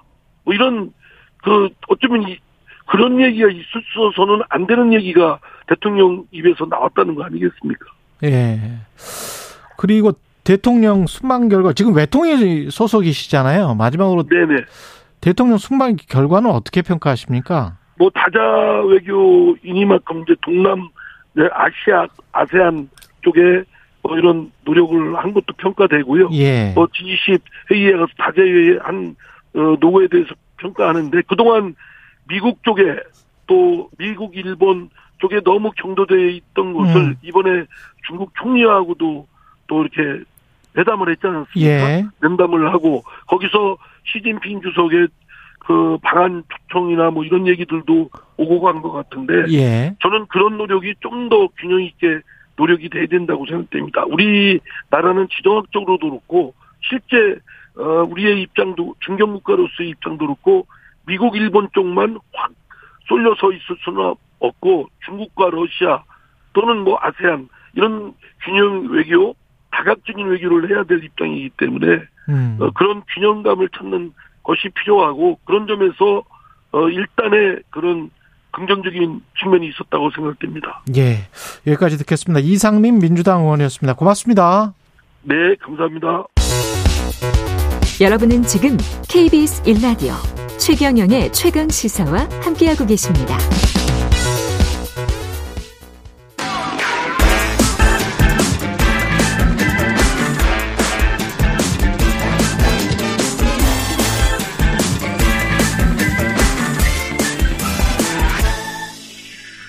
네, 한 번 더 뉴스 오늘은 경향신문 박순봉 기자와 함께합니다. 안녕하십니까? 네, 안녕하세요. 예, 유병호 감사원 사무총장이고 감사원의 2인자 실세로 알려져 있는 사람인데요. 정부를 상대로 감사원 사무총장이 정부를 상대로 소송을 했습니다. 네. 예, 소송 내용부터 패소 결국은 패소했는데 소송 내용이 뭐였습니까? 그냥 간단하게 네. 먼저 말씀드리면은 공직자라서 이해충돌 가능성이 있으니까 주식 팔아라 이렇게 했는데 음, 주식을 아니다. 가, 네. 자기와 자기 가족이 주식을 가지고 네, 있어요. 배우자 건데 네, 배우자 이거 관계 없다. 네. 못 팔아 이렇게 소송을 냈던 거예요. 아. 상황을 좀 이제 과정을 좀 짚어볼게요. 먼저 예. 배경부터 보면은 전체적으로 좀 이리 튀고 저리 튀었다 이렇게 표현을 할 수가 있는데요. 이 유병호 총장은 야당에서 주목하는 인물이었어요. 그렇죠? 왜냐면은 예. 네, 쭉 아시다시피 뭐 감사원에 그런 감사가 많았고 특히 예. 전 정부 그러니까 야권 겨냥한 것들이 많았거든요. 뭐 대표적으로 전현희 전 국민권익위원장 감사 문제가 있었고 음. 또 탈원전 정책에 대해서 감사를 쭉 벌였었잖아요. 그랬죠. 이런 것들이 뭐 민주당 출신 인사, 문재인 정부의 정책 음. 이런 것들을 감사를 많이 했는데 이걸 주도적으로 했던 인물이 유병호 총장입니다. 그랬죠. 그러다 보니까 민주당에서는 유병호 총장을 집중적으로 봤는데 그러던 중에 작년 9월에 이제 매년 하는 건데요. 재산 공개가 있었어요. 예. 근데 유병호 총장 배우자하고 자녀들의 주식이 한 20억 원 정도 됐거든요. 배우자와 자녀의 주식이 20억. 네. 그런데 예. 야당에서는 이 주식 중에서 두산 에너빌리티라는 주식을 문제 삼았습니다. 어. 장남이 724주, 장녀가 724주 똑같은 숫자를 보유하고 있었더라고요. 예. 이게 왜 문제를 삼았느냐면은 그러니까 여러 가지 사업을 하는데 그 중에 에너지 사업이 있고 특히 원자력 사업이 있습니다. 그러네요. 그러니까 예. 탈원전 정책 감사를 했던 이 사무총장의 자녀가 원전 수혜주를 가지고 있었다? 이거 문제가 있다. 이렇게 야당에서는 문제 제기를 했던 겁니다. 그리고 현 정부에서는 원전 드라이브를 하고 있고. 맞습니다. 예, 탈원전 충분히... 감사라는 거는 문재인 정부에서 원전을 왜 뭐 그 제대로 어 많이 하지 않았느냐 뭐 이거 가지고 지금 이야기를 하고 있는 거니까 어떻게 보면 이해상충이 될 수도 있겠네요. 그렇죠. 예. 이걸이 그, 지금 민주당이 문제 삼은 겁니까? 맞습니다. 예. 민주당은 그걸 문제 삼았는데 예. 근데 정작 실제 문제가 됐던 거는 요 주식들이 아니었어요. 이 주식들이 아니고 네. 배우자가 갖고 있었던 제약 바이오 주였는데 예. 이게 논란이 되다 보니까 유병호 총장이 작년 9월에 주식 백지 신탁 위원회에다가 이거 심사해 주세요. 나 이거 갖고 있을래요. 이렇게 신청을 합니다. 음. 그런데 거기서 오히려 판단이 배우자가 갖고 있던 바이오 주식 팔아라 이렇게 나온 거예요. 두산 에너빌리티가 아니고요. 두산 에너빌리티는 뭐 가지고 있어도 상관없다 이렇게 나오고 그렇죠. 예. 그 기본적으로 1급 이상 공직자는 주식을 3천만 원 이상 보유를 하고 있으면은 판단을 받아야 됩니다. 그러니까 아, 매도를 그렇군요. 하거나 백지 신탁을 해야 되는데 그게 싫을 수가 있잖아요. 예. 그러면은 이거 다시 한번 판단해 주세요 이렇게 맡기게 되는데 예. 일단 백지 신탁이라는 거는 거의 뭐 파는 것과 다름이 없어요. 주식을 음. 다른 회사에 맡기게 되는데 그 회사가 60일 60일 이내에 팔고 그다음에 다른 재산으로 바꿔 가지고 알아서 운용을 하고 그 운용 과정에 대해서도 전혀 알려주지 않습니다. 아, 그러니까 아, 내 손을 떠나게 되는 그런 상태가 되는 거예요. 예. 그러니까 취지 자체는 이해 충돌을 막겠다 이런 거죠. 1급 이상 고위공직자면은 음. 정보도 많고 권한도 많으니까 다른 생각하지 말고 공직에 전념하세요. 이런 정도의 취지라고 보면 됩니다. 음. 그래서 이제 이렇게 판단을 받아봤는데 이 주식들이 어떤 주식들이 문제가 됐냐면은 뭐 GC 셀, GC 지놈 뭐 이런 바이오 관련된 주식들인데 이게 예. 배우자가 갖고 있었던 주식들이거든요. 예. 이게 직무 관련성이 있다. 이렇게 직무 관련성이 있다. 주식백지 신탁위원회에서 판단이 나왔습니다. 어, 어, 어떤 게 직무 관련성이 있다는 겁니까? 문제가 된게 예. 제약 기업들 같은 경우에는 정부에서 인증받을 게 아, 많아요. 그쵸? 애초에 그쵸? 예. 인증 제약 기업이 되려면 그 자체를 또 인증을 받아야 되거든요. 그렇습니다. 예. 그 받아야 되는 기관이 복지부 산하의 보건산업진흥원 요런 곳들인데 이런 음. 기관들이에요. 근데 인사혁신처 산하의 요 주식백지 신탁위원회가 있는데 혁신처에서 보니까 보건 보건산업진흥원을 감사원이 감사했던 적이 있어요. 2019년에 감사를 했던 거예요. 예. 그러니까 이게 연결이 되지 않겠느냐. 제약기업으로서 인증받을 때는 보건산업진흥원을 거쳐야 되는데 보건산업진흥원을 감사한 적이 있다. 그렇죠. 예. 그래서 이 부분을 문제 삼았고요. 그래서 유병호 사무총장 배우자가 저명한 제약바이오 업계 연구자거든요. 예. 작년 초까지 GC 녹십자의 연구 책임자로 일했었고요. 그래서 이제 회사 다니면서 스톡 옵션으로 이런 주식들을 쭉 받았던 거예요. 예. 세개 종목을 한 8억 여 원 이렇게 신고를 했는데 비상장 주식들이고요. 비상장인데 네. 8억이에요? 네. 그런데 실제 아. 가치는 100억 이상일 거다. 이렇게 증권업계에선 추정을 하고 있습니다. 뭐 이게 100억이 될지 800억이 될지는 아무도 모르는 그렇죠. 상장하면 상장하면. 굉장히 그 유망하고 그리고 네. 이 회사들 자체에서도 좀 여러 가지 중요한 이슈들이 있다 그래요. 그러니까 뭐 통과되는 임상시험 통과되고 이런 그렇겠습니다. 것들 있잖아요. 그런 것들을 네. 앞두고 있는 상태입니다. 음. 그래서 유병호 총장은 두 가지 근거로 반박을 했었는데 이제 방금 말씀드린 대로 이게 투자하려고 그랬던 게 아니고 전문가 로 일하면서 스톡 옵션으로 받은 거다. 네. 그러니까 배우자도 전문가고 또 재산권 가지고 있는데 정부가 무조건 매각하라고 할 수 없다. 이게 첫 번째 근거고요. 두 번째로 감사원이 감사한 정부 기관이 인증을 내준 회사라는 거잖아요. 네. 이렇게 하면은 자기는 모든 회사, 그러니까 모든 영역이 다 그렇게 되지 않겠느냐. 감사기관이지. 네. 감사 대상이지. 그러니까 네. 범위가 너무 넓다 이렇게 반박을 했던 겁니다. 그래서 소송을 냈고. 그렇죠. 네. 근데 이 소송도 굉장히 좀 이례적이었던 게 그냥 들어만 봐도 이례적이지만 실제로 수치로도 이례적이었던 게요. 박용진 민주당 의원실에서 자료를 혁신처에서 받은 걸 보니까요. 2014년 8월부터 그리고 지난 8월까지 그러니까 한 10년 정도 되겠죠. 음. 그동안 감사원에서 이 감사원 직원들이 백지신탁위원회 심사를 받은 사례 자체가 8명밖에 없어요. 아, 그래요? 10년 동안 8명만 그 신청을 해서 나 심사 한번 받아볼게요. 이렇게 했던 거예요. 예. 그러니까 애초에 주식 가지고 있었던 사람 자체가 그렇게 많지 않았다라는 거고 사무총장이 좀 부자였네요. 예, 네, 상대적으로. 그 중에서 예. 이제 유일하게 소송을 냈던 겁니다. 예. 그 법원은 일단 정부의 손을 들어줬고 유병호 사무총장은 패소했고요. 맞습니다. 예. 행정법원이 직무 관련성이 인정된다 이렇게 판단을 했습니다. 그러니까 유 사무 총장 가족들이 다른 주식들은 대부분 다 팔았거든요. 주식들 음. 많았는데 뭐 삼성전자, 아까 두산 에너빌리티도 팔았죠. 네, 그런 것도 다 팔았습니다. 네. 근데 요건 안 팔았는데 이 비상장 주식 상장됐을 때 가격 폭등하게 되고 또 유망한 주식이었기 때문에 아마 안 팔았던 걸로 그렇게 좀 추정이 되고요. 8억이 아니고 800억일지 1000억일지 모르는데 이거를 팔기는 쉽지 않았겠네요. 그렇죠. 그리고 또 아니면 감사원 사무총장을 그냥 내려놓으면 되네. 그렇죠. 예. 그런데 유병호 사무총장은 법원 판단 수용하겠다라는 입장이에요. 아, 수용하겠다. 네. 기존에도 이제 1심이라고 하더라도 법원의 판단이 나오면 그걸 수용하겠다 이런 입장을 밝혔고 네.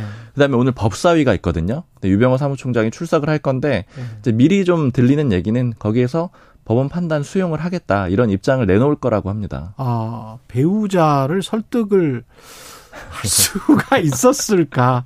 요 제가 보기에 비상장 바이오 주식이고 이 업계에서 바이오 제약 분야의 권위자라면 아마 스카웃도 나중에 될 수 있을 것 그렇죠. 같은 그런 상황인데 그런 스탁 옵션을 본인으로서는 굉장히 아깝겠구만. 음. 아깝기는 아깝겠네. 그래서 처음에 또 강하게 반발했던 걸로 보입니다.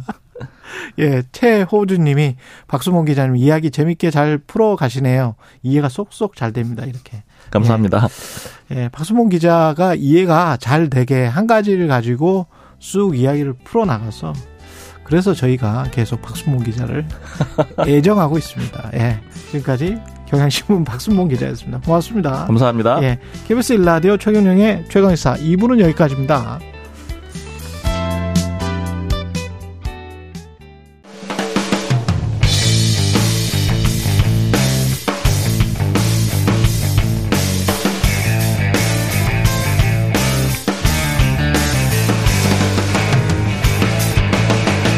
최경영의 최강 시사.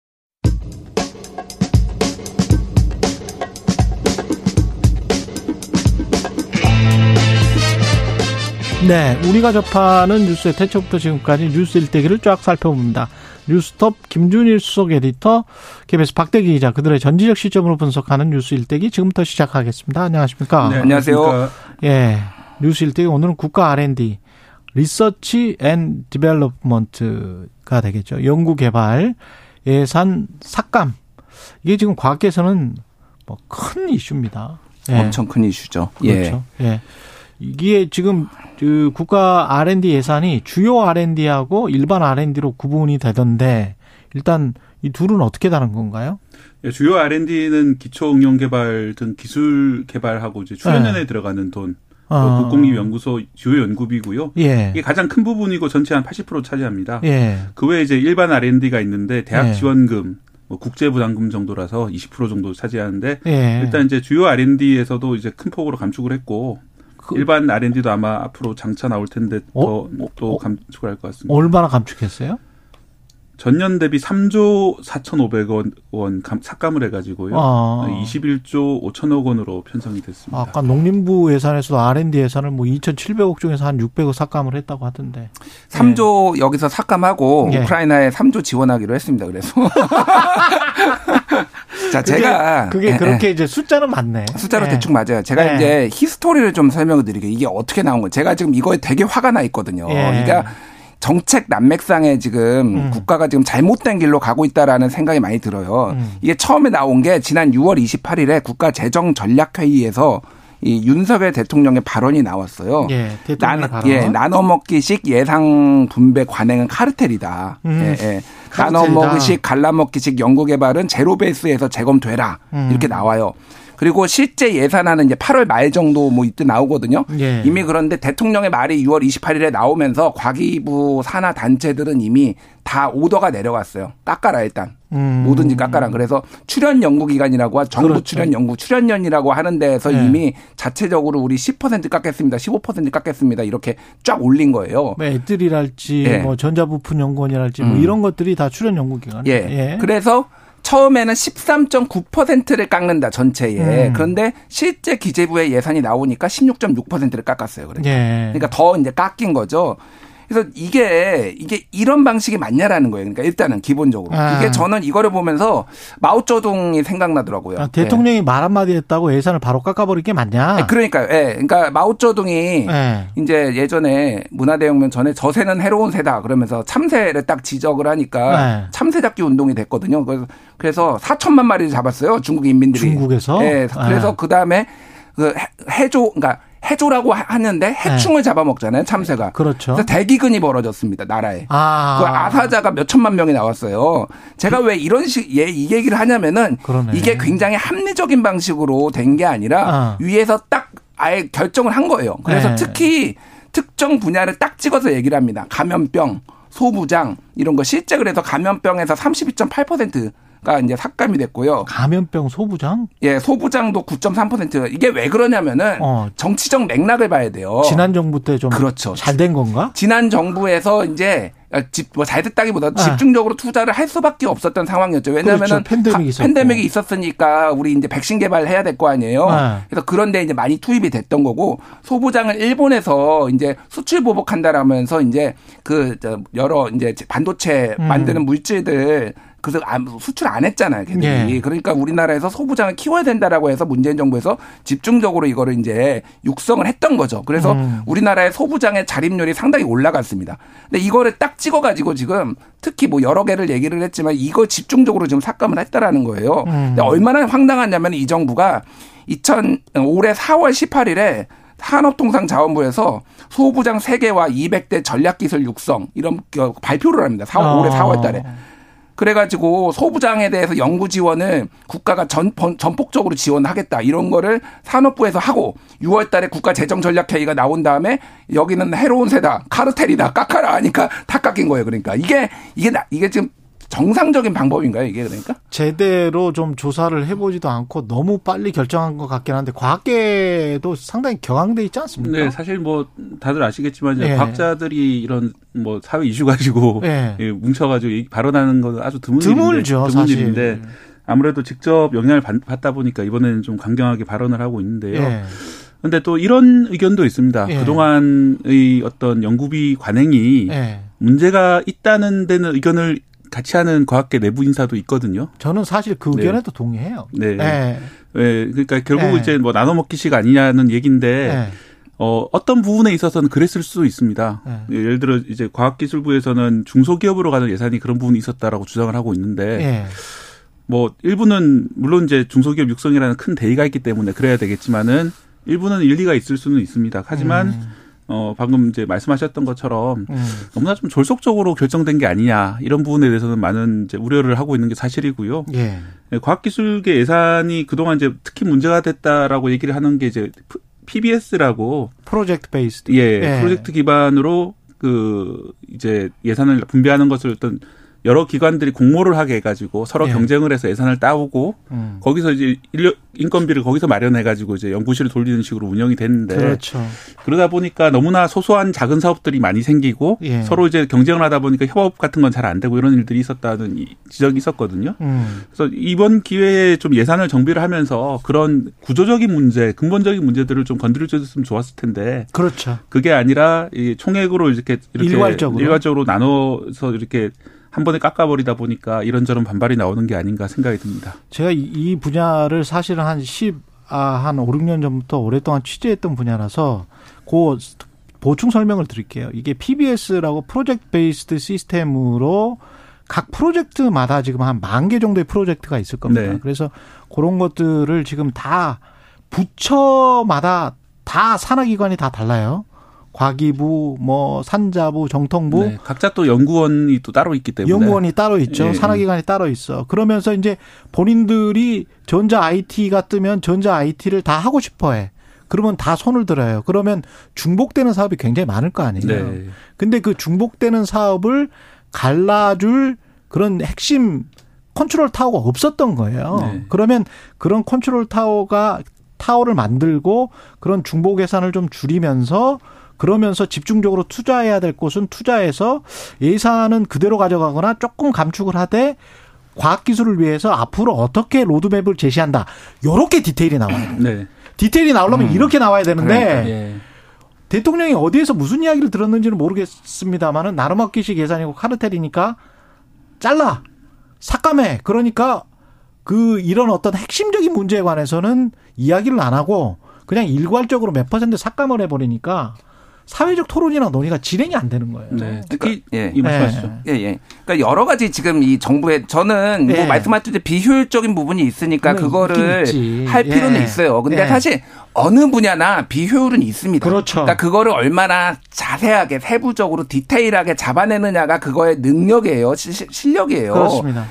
자, 지금 이 정부에서 지금 이번에 이제 얘기가 나온 게 뭐냐면은 어, 저 성과는 20% 정도는 이제 평가를 매년 평가를 해가지고 이거를 예산을 삭감하겠다라는 거예요. 그것도 조성과도 이 과학기술 R&D 장기 프로젝트에는 정말 평가하기가 힘든 아니 그러니까요. 겁니다. 그게 자, 진짜 국, 예. 지금 얘기했듯이 일반 R&D 말고 국가에서 하는 예. 이 R&D 주요 R&D 같은 경우에는 그러니까 민간에서는 우리가 기업이 필요하면 해요. 그냥 그렇지. 당장 반도체 만들어야 되면은 R&D 안 합니까? 삼성전자가 돈이 되니까 돈이 되니까 응용 기술은 많이 한다고. 근데 국가에서 네. 돈을 내서 하는 거는 네. 지금 당장은 돈이 안 되지만은 네. 이게 언젠가는 미래 산업이 될 가능성이 있으니까 여기에 대해서 우리 기술을 쌓아놔야 되는 거예요. 그런 의미예요. 국가 R&D 예산. 네, 국가 R&D 예산. 그건 초전도체. 지금 될지 안 될지 모르지만 해야 될 거 아닙니까? 그렇죠. 뭐 AI도 해야 되고 예를 들면 뭐 이런 거 해야 되는데 핵융합. 예, 핵융합. 그동안에 얼마나 많은 돈을 쏟아부었습니까? 아니, 성과가 내년에 나옵니까 이게? 예. 그러니까 내년에 안 나와요. 모네 나올지 10년 뒤에 나올지. 근데 갑자기 빵 터지는 거예요 이게. 미국도 러시아도 한국도 그냥 다 손을 돈을 그러니까요. 쏟아붓고 있는 예, 거예요. 예. 그런데 예. 이거를 매년 지금 평가를 해가 상대 평가를 해가지고 구조조정 이 예산을 구조조정하겠다는 겁니다. 그러면 이거 국가가 기본적으로 수행해야 되는 이게 남아 나겠나고요. 그러면서 하도 논란이 되니까 아. 과기정통부에서 젊은 과학자들은 지원을 하겠다. 도전적이고 모험적인 연구를 지원하겠다. 도전적이고 모험적인 거 했는데 내년에 성과 안 나오면 잘린다니까. 그러니까 정부가 본인이 얘기한 거고 앞뒤가 안 맞아요, 지금. 그러니까 도전적이고 네. 모험적인 연구일수록 저성과가 단기간에는 저성과가 날 수밖에 없습니다. 이거는 일종의 이제 벤처기업 투자하는 거하고 비슷하기 때문에 네. 예. 그리고 이제 사실은 잠깐 말씀드린 PBS 기반으로 되기 때문에 음. 이런 연구 사업들이 실패한 사업들도 있을 수 있지만 그렇죠. 그 과정에서 배우는 연구자들이 그러니까 젊은 이제 postdoc이라든지 post doctor라고 예. 박사학위를 받은 연구자들을 말하는데요. 그런 사람들이 대학원생들이라든지 연구 인건비가 다 연구비에 포함이 돼 있거든요. 예. 그런 사람들이 그 실패를 통해서 다음번에 더 학자로 성장할 수 있는 그런 기회들이 되고 있는 것인데 이게 본질적인 네. 과학기술 아는데 핵심이죠. 예. 그래서 예. 지금 사실 우리나라 항상 지금 얘기 나오는 의대 쏠림 현상 얘기를 그렇죠. 많이 하잖아요. 예. 그런데 이게 이런 식으로 갑자기 인건비가 사라지고 이런 연구비가 사라 연구 과제가 사라지면서 네. 어, 만약 대학원생들이 어려움을 겪고 이런 일들이 벌어진다면은 누가 과연 이제 이공계로 진학을 하려고 할까 뭐 이런 좀 걱정도 되는 게 좀 사실입니다. 그리고 이거는 현실을 좀 대통령실이나 정부 정부에서는 분명히 알고 있을 텐데 왜 입을 다물고 있는지는 모르겠습니다만은 음. 이게 성공률이 너무 높아요. 사실은 그동안의 성공률이 프로젝트 베이스로 한 것들이 다 98%인가 그럴 겁니다. 그렇습니다. 네. 90 98%의 성공률이 나오는 거는 세계적으로 유례가 없습니다. 한국만 그래요. 이건 어떤 거냐면 과학기술자들이 어느 정도 성공할 것을 예측을 하고 이미 개발된 기술을 정부에서 돈 예산을 따기 위해서 어 제시를 하고 나눠 먹는 그런 구조가 분명히 음, 있어요. 음, 네. 분명히 있습니다. 그러니까 대통령의 지적이 잘못됐다는 게 아니고 그거를 오히려 그 중에서 사실은 성공률이 10%나 5% 미만이 돼도 그 중에서 대박이 나올 수가 있는 거거든요. 우리가 뭐 CDMA 같은 경우는 뭐 우리가 한 거 아니에요. 네. 그렇죠? 그런 거 같은 거를 할 수 있도록 저성까지만 국가가 비전을 가지고 어떤 것들을 아까 감염병도 나중에 팬데믹 하면 어떻게 되려고 이거를 그러니까 중단하는지 모르겠는데 그러니까 소부장도 마찬가지고 5년마다 지금 온다라는 네. 거 아니에요. 네. 코로나 같은 게 지금 감염병 그렇죠. 전문가들 얘기는 네. 그럼 그때 또 부랴부랴 늘릴 겁니까? 그러니까 이게 지금 천수답 뭐 이런 것도 아니고 그렇죠. 제가 지금 좀 아까 좀 이거 문제점 말씀드린 게 음. 어쨌든 과학기술 예산이 우리나라 정부가 수립된 이후로 깎인 적이 한 번도 없어요. 뭐 그렇습니다. 뭐 깎을 필요가 있으면 깎을 수도 있는데 예. 이게 그러니까 그 정도로 이제 수출로 먹고 사는 나라, 기술로 먹고 사는 나라기 때문에 어느 정부든 그게 보수 정부가 됐든 진보 정부가 됐든 굉장히 이거를 이제 굉장히 이제 중요시했다라는 거를 말씀드리고 올해 내년도 예산을 보면은 증감을 말씀드릴게요. 외교 통일이 19.5%로 가장 많이 늘었어요. 그 중에서 이제 ODA 같은 경우에는 40%가 넘게 늘었습니다. 이게 이제 해외 원조, 그렇죠. 우크라이나 지원하는 거, 그리고 복, 보건 복지 교육 7.5% 늘었어요. 이거는 이제 복지 뭐 이제 어. 주는 거죠. 선거 앞두고 이런 거 아. 깎으면은 좀 어려워요. 안 돼요. SOC도 4.6% 늘었어요. 예. 근데 새만금은 대폭 깎이고 뭐 예. 나머지는 많이 늘었어요. 깎은 게 뭐냐? R&D 16.6%하고 교육에서 6.9% 그리고 일반 자치행정 0.8% 깎았습니다. 이게 무슨 얘기냐면은 다 미래와 관련된 거예요. 그렇죠. R&D 교육은 당장은 뭐, 뭐 깎아도 당장 티 안 나요. 그렇죠. 근데 미래 국가의 미래를 지금 해야 되는 것들은 지금 당장 다 깎고 뭐 이러, 이러면서 이제 긴축 재정하면서 또 어. 세금은 어. 깎아주고 있고, 그러니까 이 국가 재정이나 법인, 세를 많이 깎아주죠. 깎아주고 이게 다 모순 덩어리예요 지금 여기서. 음. 제가 잠깐 네. 보완을 설명해 드리자면은 예. 이제 뭐 정부 수립 이후 처음인지는 모르겠으나 예. 1991년 이후 처음이라는 이제 기사들은 꽤 많이 보이고요. 그렇죠. 그때 아마 회계 기준이 약간 바뀌었던 것 같습니다. 예. 그리고 이제 주목할 점은 IMF 이제 구제금융 사태가 벌어졌던 당시에도 과학기술 예산은 오히려 늘어난 그런 그때도 예. 98년에도 예 그때는 뭐 예. 뭐 국가 부도까지 얘기 나왔을 시점인데도 예. 그렇게 늘어났다는 거는 어떻게 보면 우리 그 앞선 세대가 정말 예. 열심히 노력해 왔던 건데 이게 한 번에 이렇게 이렇게 딱 깎아가지고 방향을 트는 게 맞나 하는 그런 의문이 계속 나오는 거고요. 또 하나는 이제 그럼에도 불구하고 이제 예산이 워낙 급격하게 늘다 보니까 2004년에는 7조 원 정도인데 지금은 지난 올해 같은 경우 31조거든요. 그러니까 이 중에 일부는 분명히 좀 방만한 게 있는 게 아니냐. 이런 아까 말씀하셨던 PBS 문제점이라든지 있어요. 있긴 네. 있는데 또 과학계에서는 진짜 네. 엄청난 과학자들을 미국에서 데리고 오려면 음. 돈이 어마어마하게 듭니다. 네. 근데 그분들 안 와요. 사실 우리 정도의 예산으로 가지고는 턱도 없습니다. 미국의 네. R&D 예산 내년에 276조 원입니다. 그렇죠. 말씀드려요. 예. 좀 답답한 측면이 있고, 예. 여기까지. 예, 예. 뭔가 좀 개혁을 하려면 제대로 해야 되는 게 아닌가. 그렇죠. 예. 쇄신을 하고 개혁을 하려면 디테일까지 좀 보고 제대로 하자.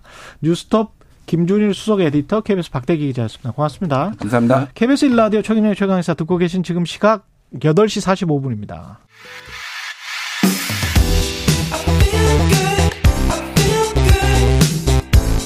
세상에 이익이 되는 방송 최경영의 최강 시사 네, 한국 정부가 일제 강점기 강제징용 노동자 배상 문제에 대한 해법을 발표한 지 반년 반년 정도 지났는데 법원에 공탁하는 방식으로 그 조속히 매듭 지으려고 했지만 법원이 불수리 결정을 내리면서 현재는 항고 절차가 진행 중입니다.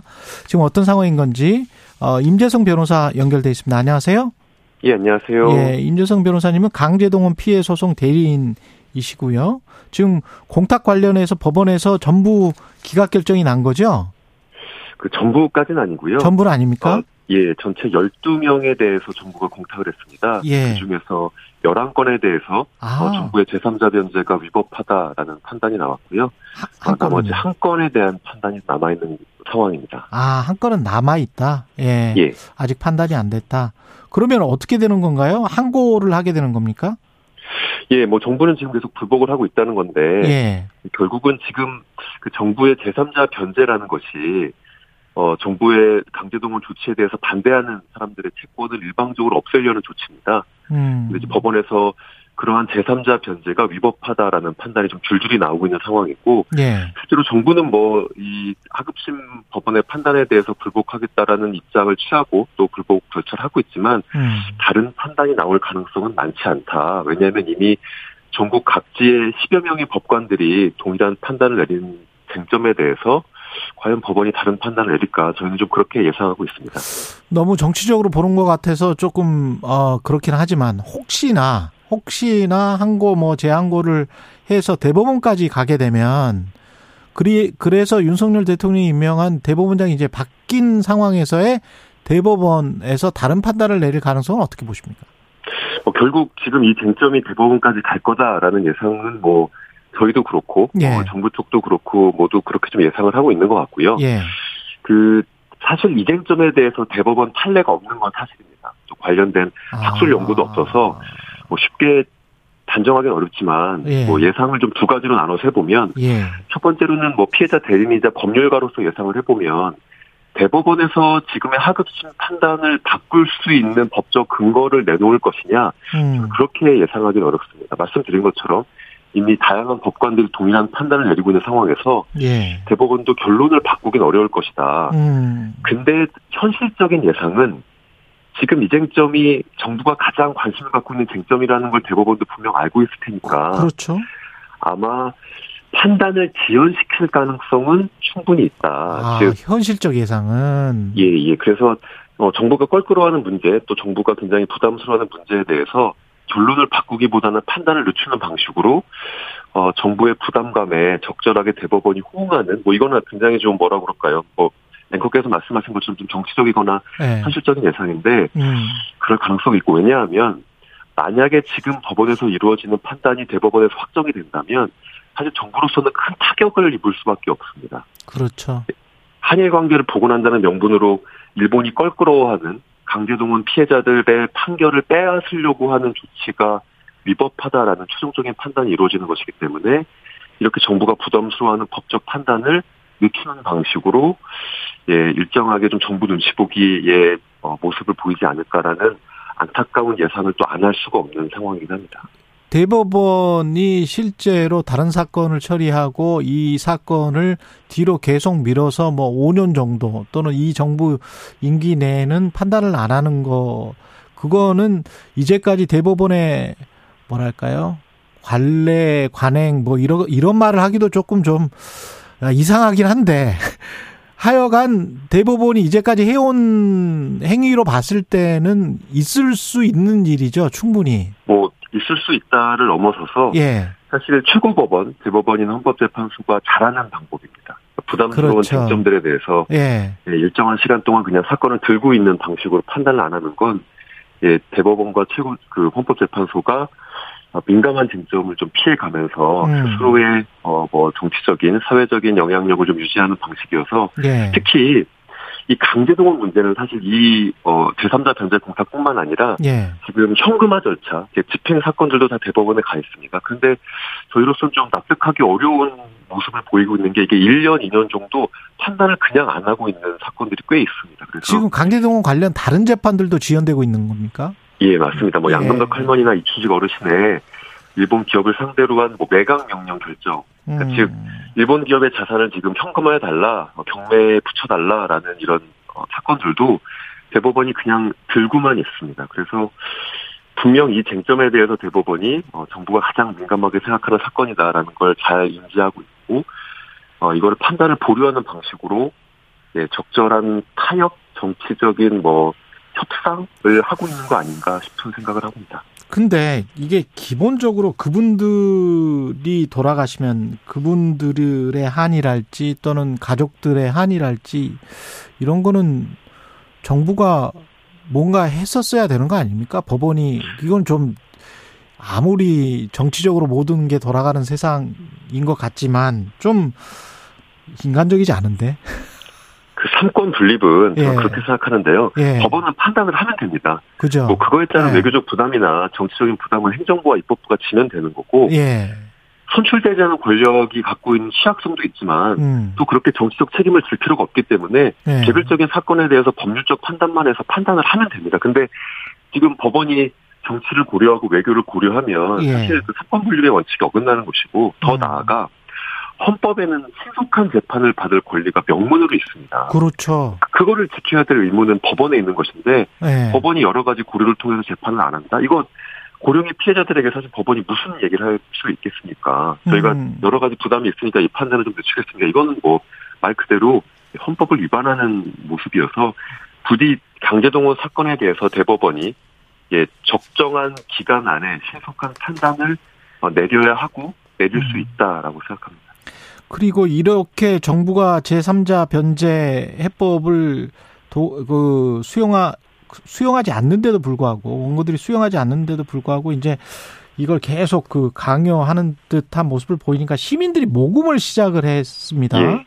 지금 75일 만에 6억 원이 모였다고 하는데 이게 어떤 의미가 있을까요? 아, 뭐 지금 정부는 음. 뭐 말씀하신 것처럼 아, 일본 기업이나 일본 정부와 이 문제에 대해서 해결하기 위한 노력을 하는 게 아니라 피해자들과 싸우고 있습니다. 피해자들이 음. 받은 판결이나 피해자들이 지금 손에 들고 있는 채권을 없애겠다라고 예. 하는 것이고 그 피해자와 한국 정부 간의 가장 치열한 싸움의 현장이 지금 이 공탁을 공탁의 유무를 다투는 법원에서의 소송인데 예. 이 피해자들이 이러한 싸움을 하는 과정에서 한국 시민들이 피해자들에게 연대의 마음을 보여주신 거라고 생각을 합니다. 그러니까 음. 한국 정부가 피해자들에게 이 돈 받아라라고 흔드는 돈을 거부하고 그렇죠. 원칙적으로 일본 기업에게 책임을 묻겠다. 네. 일본 기업이 그 돈을 언제 줄지 모르겠지만 나는 그 돈을 일본 기업에게 받겠다. 왜 한국 돈을 받느냐라고 네. 이야기하는 피해자들에게 네. 우리가 도움을 드리겠다. 경제적으로는 예, 원칙을 지지하겠다.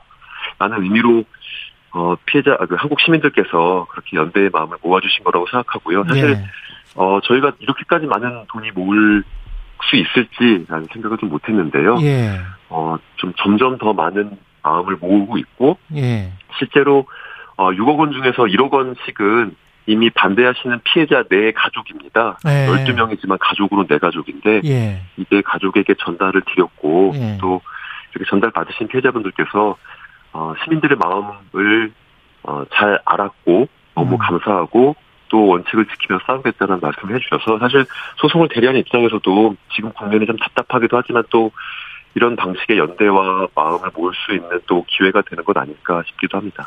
버텨서 끝까지 싸워서 일본 기업으로부터 받아내라 이런 어떤 국민들의 마음인 것 같은데 예. 법원은 지금 그런 그 판결을 판결금을 받기 위한 미쯔비시 중공업이나 일본제철 등으로부터 관련해서 이제 배상 판결금을 받기 위한 어떤 특별 현금화 명령 소송 이것도 지금 다 계류 중이군요. 예, 말씀드렸던 예. 것처럼 뭐 현금화 절차도 2018년 대법원 판결에 나온 이후에 일본 기업이 제대로 이 문제에 대해서 대면하지 않기 때문에 저희가 강제 집행 절차를 했고요. 또뭐 예. 여러 가지 고비가 있었지만 결국은 그것이 다 마지막 최종 단계인 대법원까지 가 있습니다. 음. 그거를 대법원이 들고 판단하지 않고 있는 상황이고 피해자들은 계속 신속하게 판단 내려라.